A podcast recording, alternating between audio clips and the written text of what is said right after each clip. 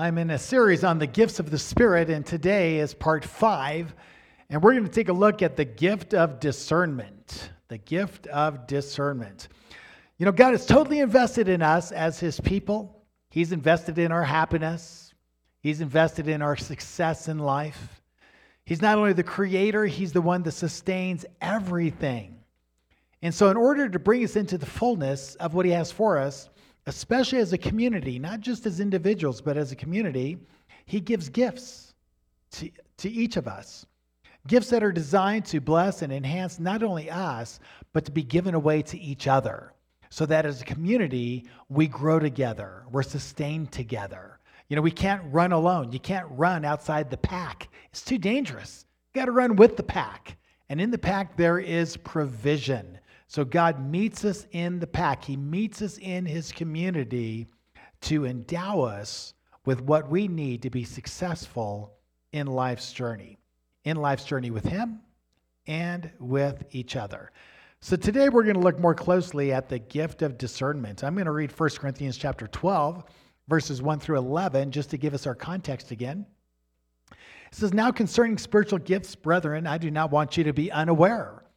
You know that when you were pagans, you were led astray to mute idols. However, you were led. Therefore, I make known to you that no one speaking by the Holy Spirit says Jesus is accursed, and no one can say Jesus is Lord except by the Holy Spirit. Now, there are varieties of gifts, but the same Spirit. And there are varieties of ministries and the same Lord.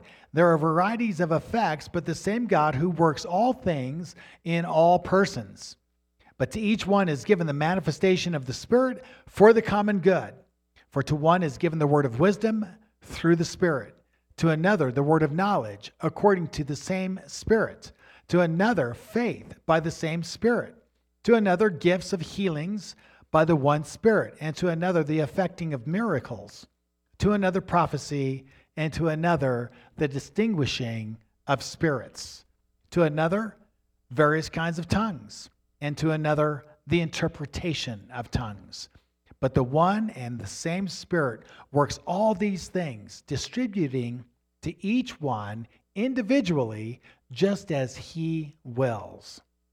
So, the gift of distinguishing of spirits. Let's start with the definition. The definition of distinguishing of spirits. Let's look at the word distinguishing. That's slide 57. Distinguishing of spirits. Distinguishing is the act of discerning. The act of discerning. It is the endowment from God to recognize or perceive in order to distinguish between spirits. The focus on whether someone or something, or the focus being on whether someone or something is good or evil, is from God or the enemy. This gift can even sort through what specific spirit it is that one is encountering. We'll talk more about that in a moment. But let's look at 1 John chapter 4, 6. It states this We are from God. He who knows God listens to us. This is the Apostle John talking about the apostles. Keep in mind, the New Testament church didn't have a New Testament, and they're making their case. They're saying we're from God, and he who knows God listens to us, not to the false teachers and the false prophets, not to the false believers. They listen to us. He who is not from God does not listen to us. By this we know the spirit of truth and the spirit of error, truth and falsehood. How do we find out the differences between truth and falsehood? You know, when, when, when, when something is posited as the truth, it doesn't mean it's the truth, right? Deception is the truth slightly altered, close enough that it can be confusing. And so, what we need, of course, is the ability to discern between true and false, good and evil, right and wrong. And that is no easy task. I wish it was black and white. It's not, it's the gray zone. And that's why we need the gift of discernment. In light of living in a world, right, that's full of truth and full of lies, how much more do we need this gift of discernment? So let's unpack it. The context the early church did not have copies of the New Testament.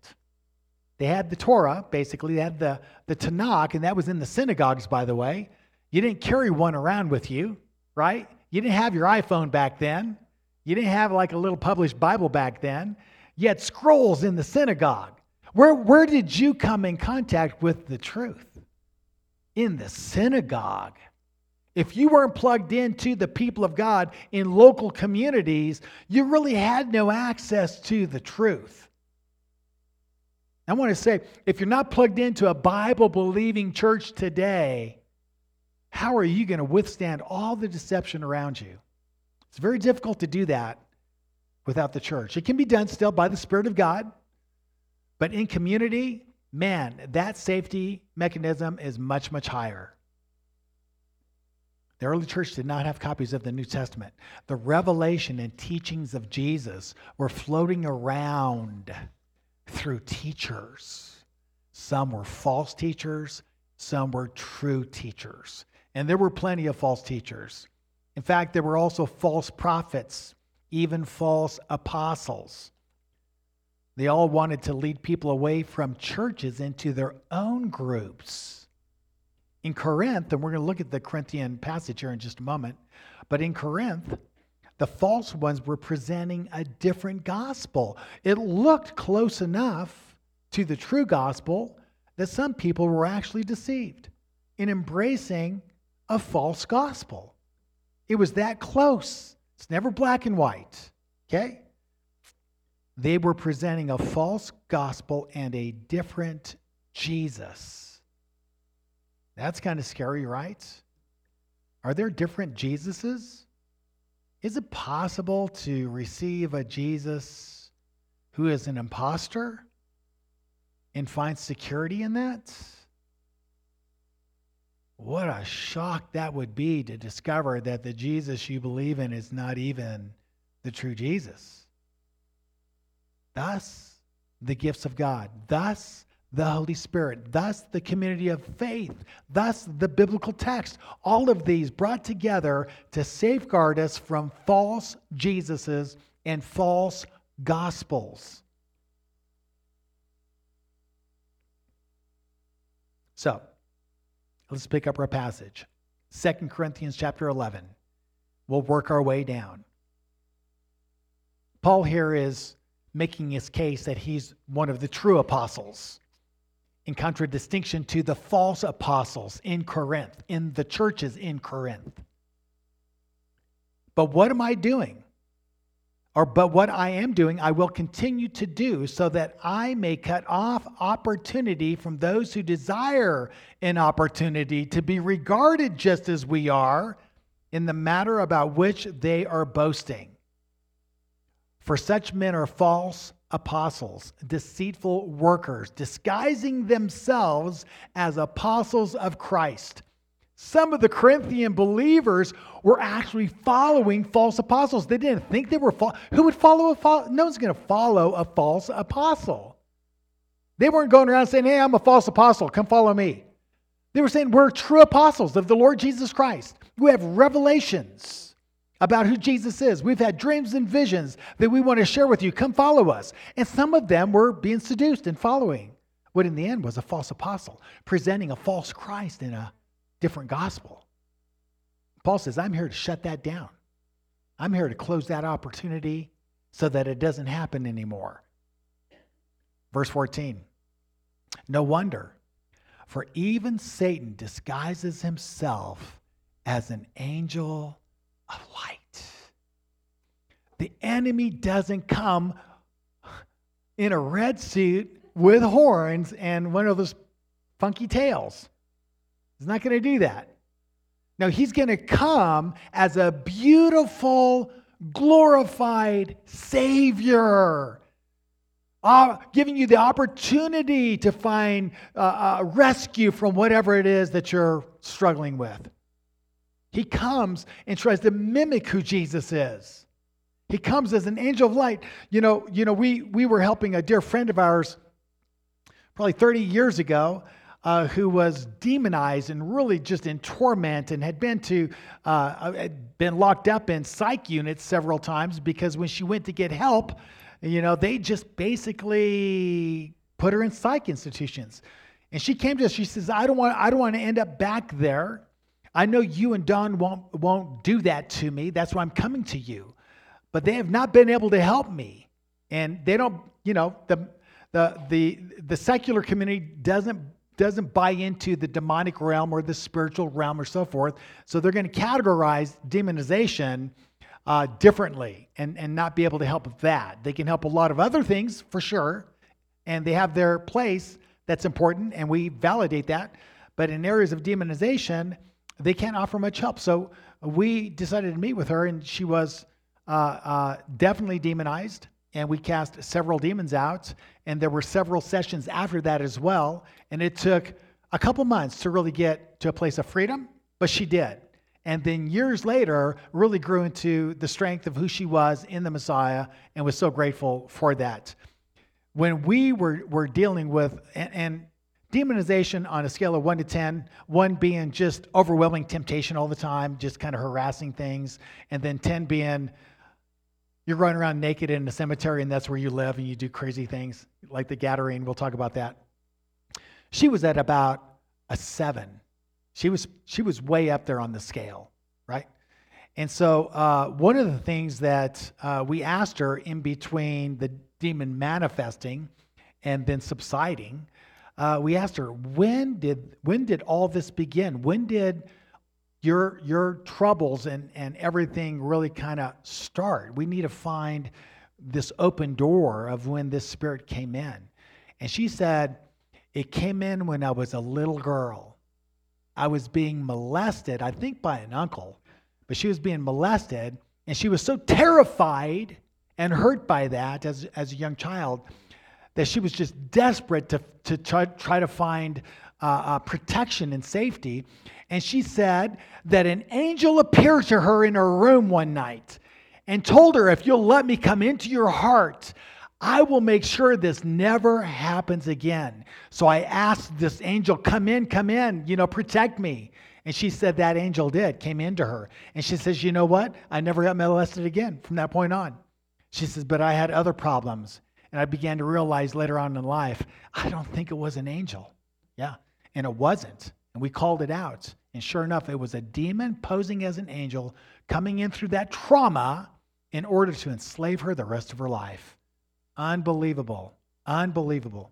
Now, I said all that to say this the demonic realm is very, very clever, posing as helpers, as angels, when in fact they're not.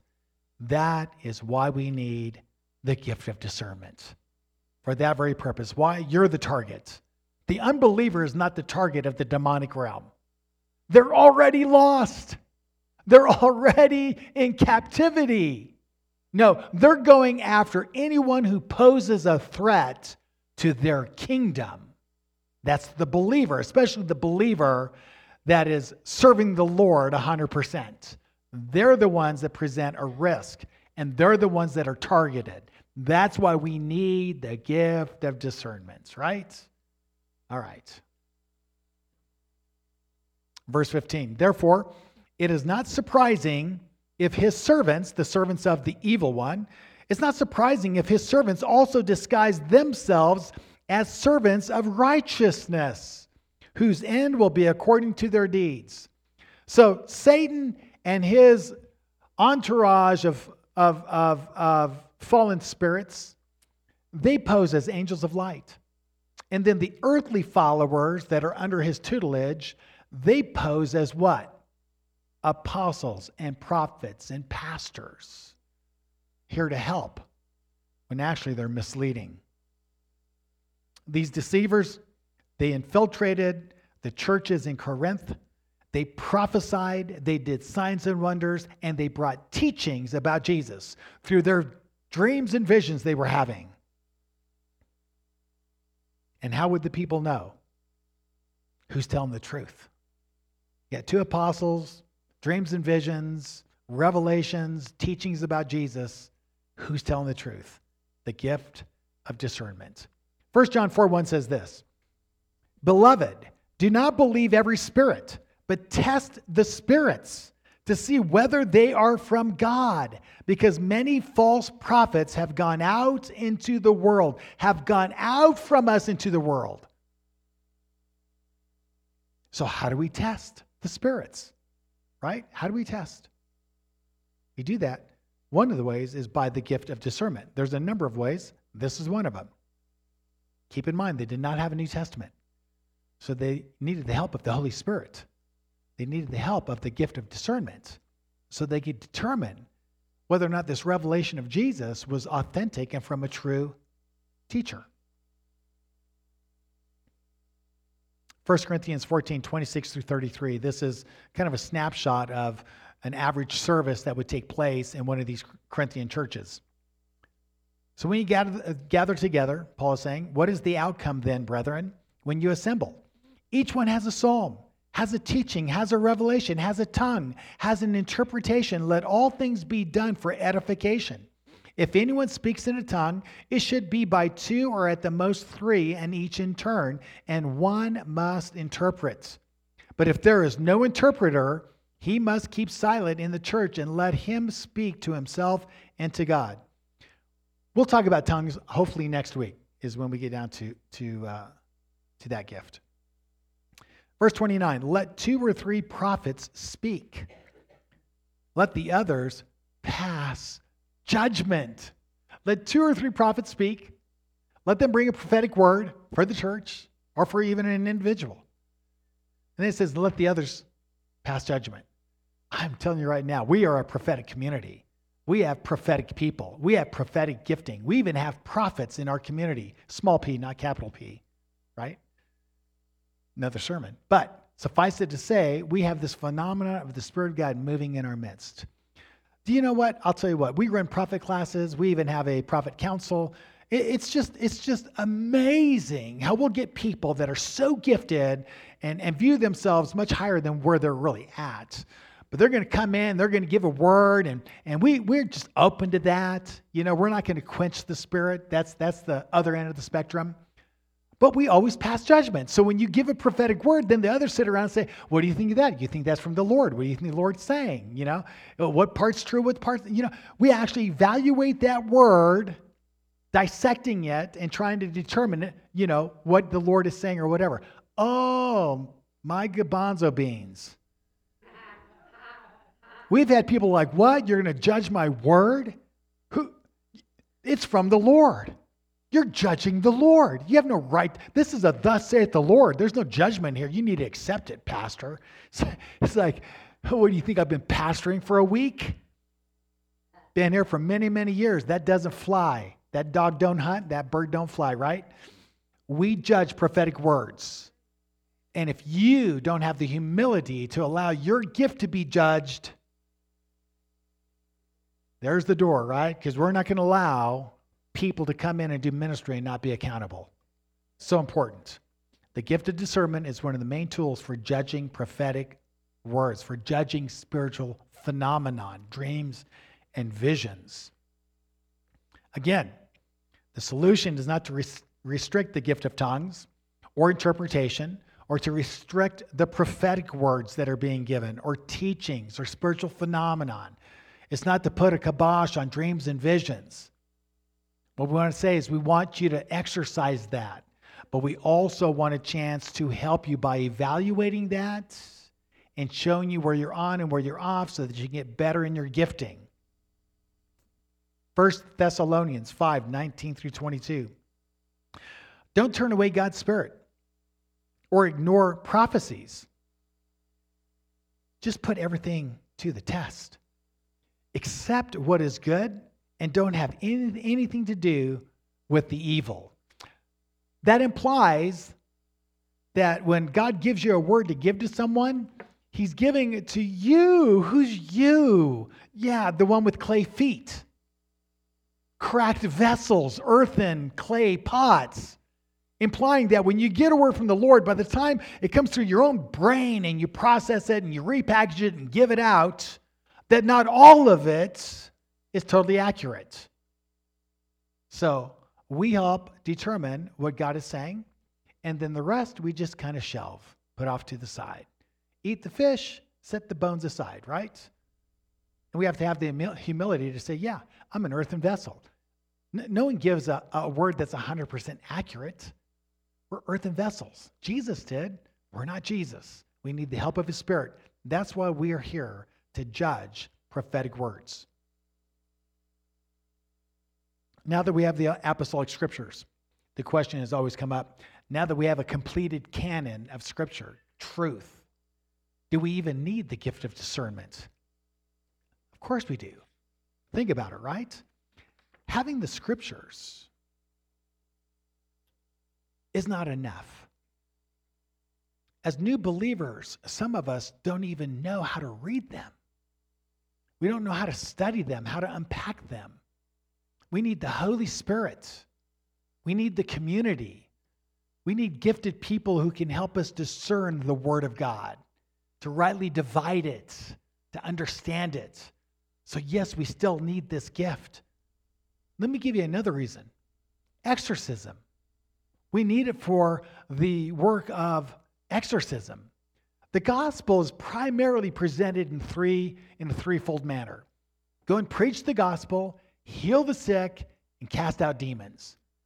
I think we focus on we're going to preach the gospel. we don't really do we don't really know what we're doing when it comes to healing the sick. So we kind of leave that, you know, a little bit off to the side. And no one wants to touch the cast out demons phrase. You know, he's just like, ah, ah, see no evil, hear no evil, you know. Yeah, we're, we're supposed to actually share the gospel. We're supposed to pray for the sick. And we're supposed to help people that are tormented with the demonic forces of darkness. They come to us, they need that. And we have, through the Holy Spirit, the ability to help uh, people in these regards. So, because of that, we need the gift of discernment because you have to discern what kind of spirit is harassing a person, especially if that spirit is in the person. See, oppression comes from without. But sometimes, like the woman I talked about, when you invite a spirit in, when you open a door, they'll actually come in. They, they, they won't just attach themselves, they'll actually come in. And once they're in, Good luck trying to get them out. That's called exorcism. That's what the Bible calls casting out of spirits. Do you know that you have to get the name to cast the spirit out, generally speaking? The first century exorcists, the first century Jewish exorcists, these are not, these are not followers of Jesus.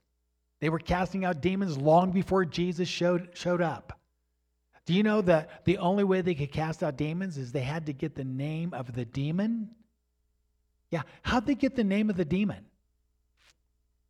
They would command the demon in the name of God. They would actually use the holy name of God, which was forbidden to use. You could not use the holy name of God unless you were a priest or one of these celebrated exorcists among the Jewish rabbis in Galilee.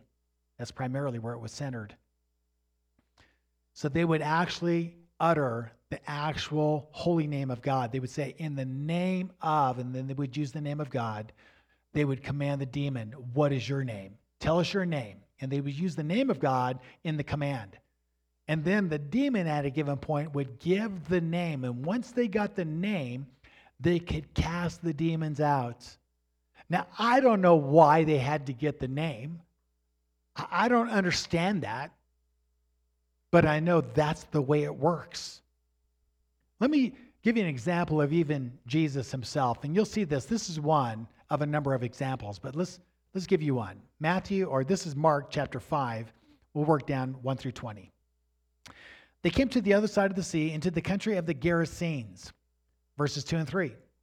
When he, Jesus, got out of the boat, immediately a man from the tombs with an unclean spirit met him, and he had had his dwelling among the tombs. So this man has an unclean spirit.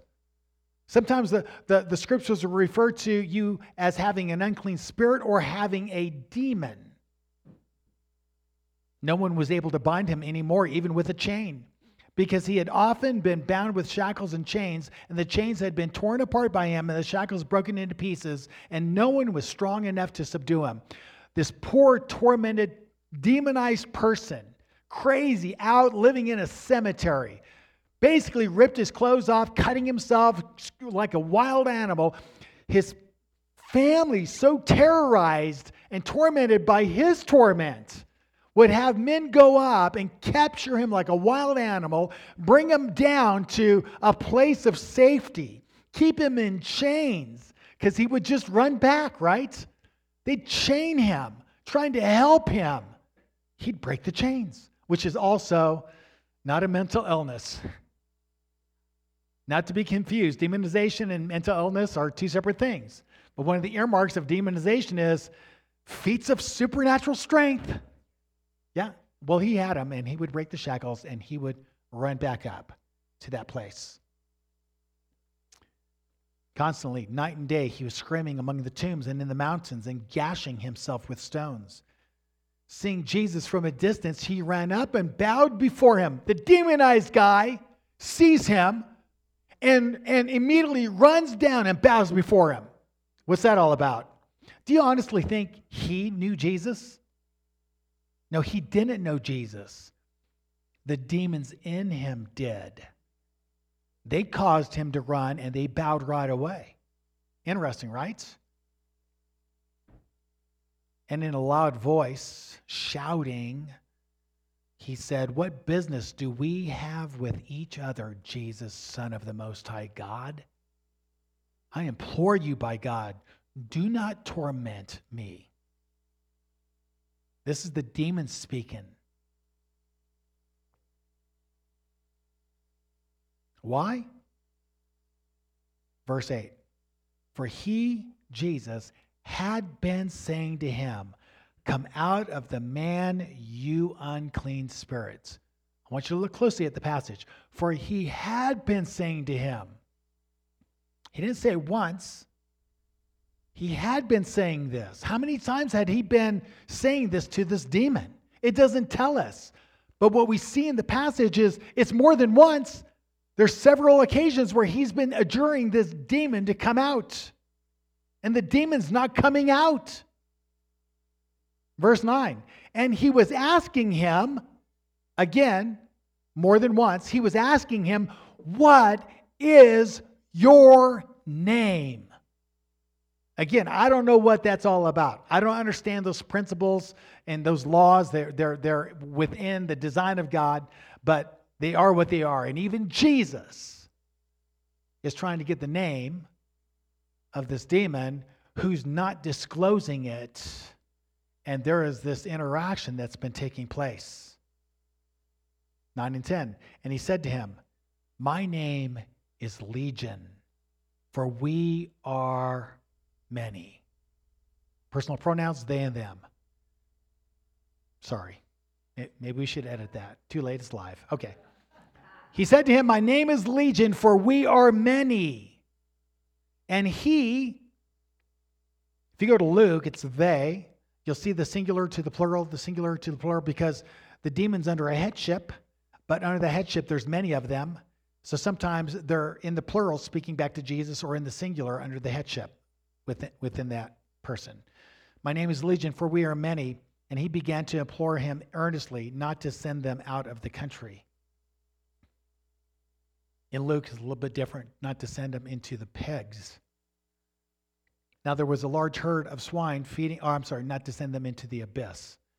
Now there was a large herd of swine feeding nearby on the mountain. The demons implored him, saying, Send us into the swine so that we may enter them. Jesus gave them permission. Interesting, huh?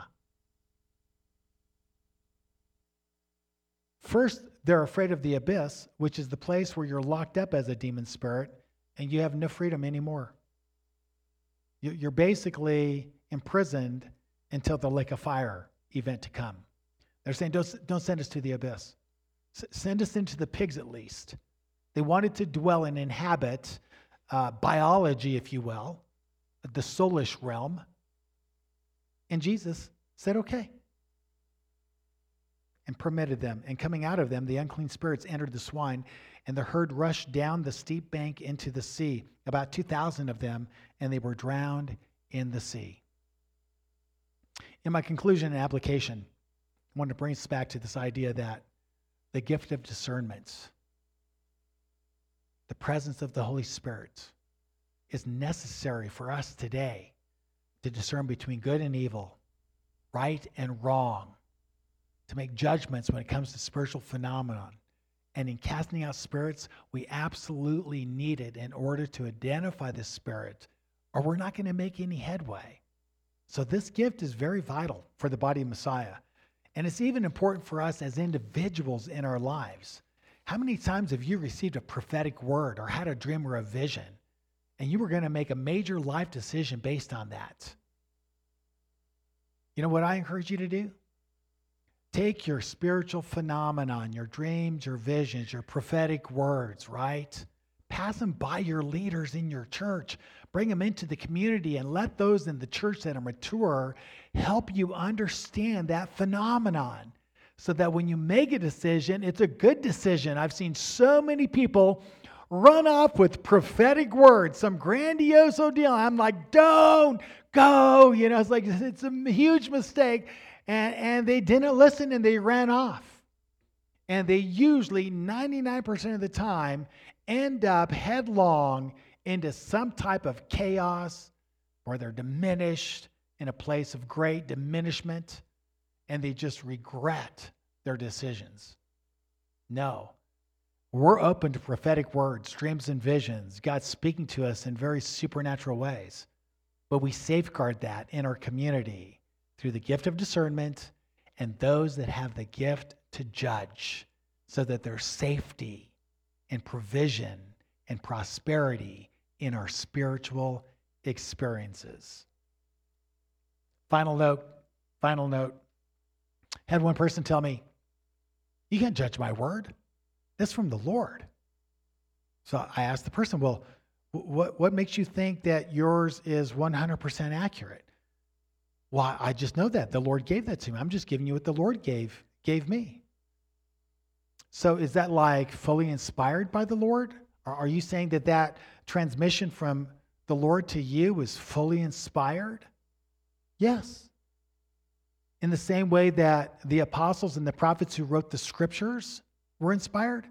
Yes, it's the same Spirit. It's the same Holy Spirit. So are you saying to me that your prophetic words and teachings, the revelations you're getting, carry the same inspiration and authority as the scriptures themselves? Yes, it's from the same spirit. I said that's how we got the Quran. Right? Muhammad with his visions, the angel that visited him. What about the Book of Mormon? Yeah, Joseph Smith, dreams and visions. The angel Moroni or whatever speaking to him the words of God?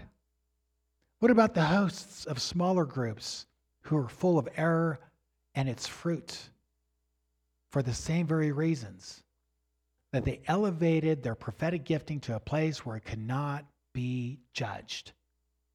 People never receive words from others who are not accountable for the words they're giving. Danger, Will Robinson, danger. For those over 60, okay. Like Isaiah said, thank you. You just gave away your age. Like Isaiah the prophet said, to the Torah and the testimony, if they do not speak according to this word, it's because they have no light, they have no revelation. We measure these things according to the revelation that's written. That written revelation of the Tanakh and the apostolic scriptures are the highest authority for us without error. And there's nothing that arises to that level. We judge all spiritual phenomenon by that sacred text. And in doing that, we safeguard our people and their futures. That's it. Shabbat Shalom.